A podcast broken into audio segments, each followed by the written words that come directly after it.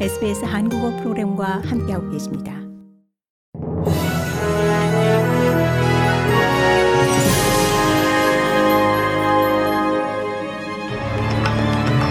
(2023년 2월 16일) 목요일 아침에 SBS 한국어 간추린 주요 뉴스입니다.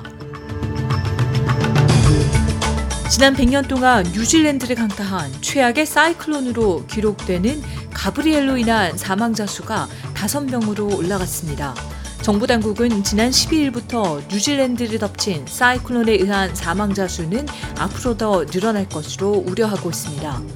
가장 최근에 발생한 사상자는 기스본 지역에서 시신으로 발견됐으며 경찰은 홍수로 물이 불어나며 익사한 것으로 파악하고 있습니다. 다른 한 명의 사망자는 오클랜드 서쪽 무리와이에서 집이 무너지며 사망한 자원봉사 소방관이며 나머지 3명은 허크스베이의 돌발 홍수로 목숨을 잃었습니다. 이번 사이클론으로 만여 명의 수재민이 발생했고 이 가운데 수천 명은 대피소 생활을 하고 있습니다. 지난주 발생한 강진으로 구조 작업이 계속되고 있는 튀르키에 이 시간이 지남에 따라 생존자를 구조할 수 있다는 희망이 점차 사그라들고 있는 가운데 이세 명의 여성과 두 명의 아이들이 무너진 건물 더미에서 구조됐습니다. 지진 진원지와 가까운 도시 카으라만 마라스에서 추가 생존자들이 구조되자 주민들이 박수를 치고 포옹을 하는 영상이 소셜미디어를 통해 공개됐습니다. 74세 여성은 9일 이상 잔해 속에 갇혀 있다 구조됐으며 이 앞서서는 같은 도시에서 46세 여성과 두 자녀가 한 아파트 잔해 속에서 228시간 만에 구조됐다고 보도됐습니다. 한편 역시 강진의 피해를 크게 받은 시리아 북서쪽에서는 반군이 장악하고 있는 지역으로 구호 물품의 전달이 어려운 실정이라고 세계보건기구가 발표했습니다. 국내에서는 퀸슬랜드 북부 지하 아영 광산이 무너지며 계약직 광부 2명이 실종돼 수색을 위해 드론이 급파됐습니다. 실종된 두 명의 광부는 다용도 차량을 조정하고 있던 중 지난 15일인 어제 클론커리 근처 두가이드강 광산에서 25m 높이의 빈 공간으로 떨어졌습니다. 당시 시추 장비 또한 빈 공간으로 떨어졌지만 시추 장비 작업자는 탈출할 수 있었던 것으로 전해지고 있습니다. 해당 광산의 총책임자인 팀 아크로드 씨는 ABC 뉴스에 출연, 회사가 실종된 노동자를 찾기 위해 모든 것을 하고 있다며 이 최첨단 드론 기술을 사용하고 있다고 말했습니다. 오늘은 호주 역사상 최악의 산불 중의 하나인 재해 수요일이 발생한 지 40년이 되는 날입니다.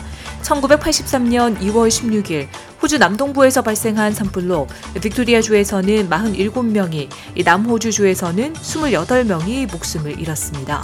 이 재해 수요일은 2009년 검은 토요일 산불이 발생하기 전까지 호주 역사상 가장 많은 목숨을 앗아간 산불로 기록된 바 있습니다. 오늘 빅토리아주와 남호주주에서는 이를 추모하기 위한 행사가 진행되는데 특히 남호주주에서는 오늘을 첫 산불 회복 탄력성의 날로 기념합니다. 고국에서는 김기현 국민의힘 당대표 후보와 안철수 후보가 어제 오후 열린 첫 TV 토론회에서 서로의 약점을 공격하며 신경전을 벌였습니다.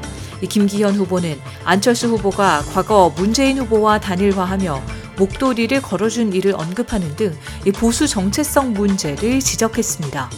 이에 대해 안철수 후보는 김 후보가 국민의힘 안방인 울산에서 4선을 했다는 점을 지적하며 험지에 출마하라고 응수했습니다.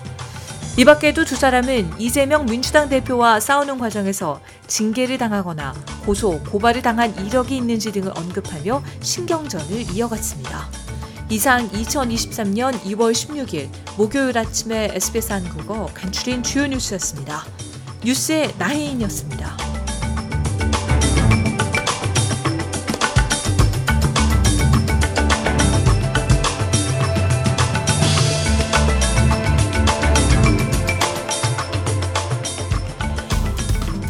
좋아요, 공유, 댓글, SBS 한국어 프로그램의 페이스북을 팔로우해 주세요.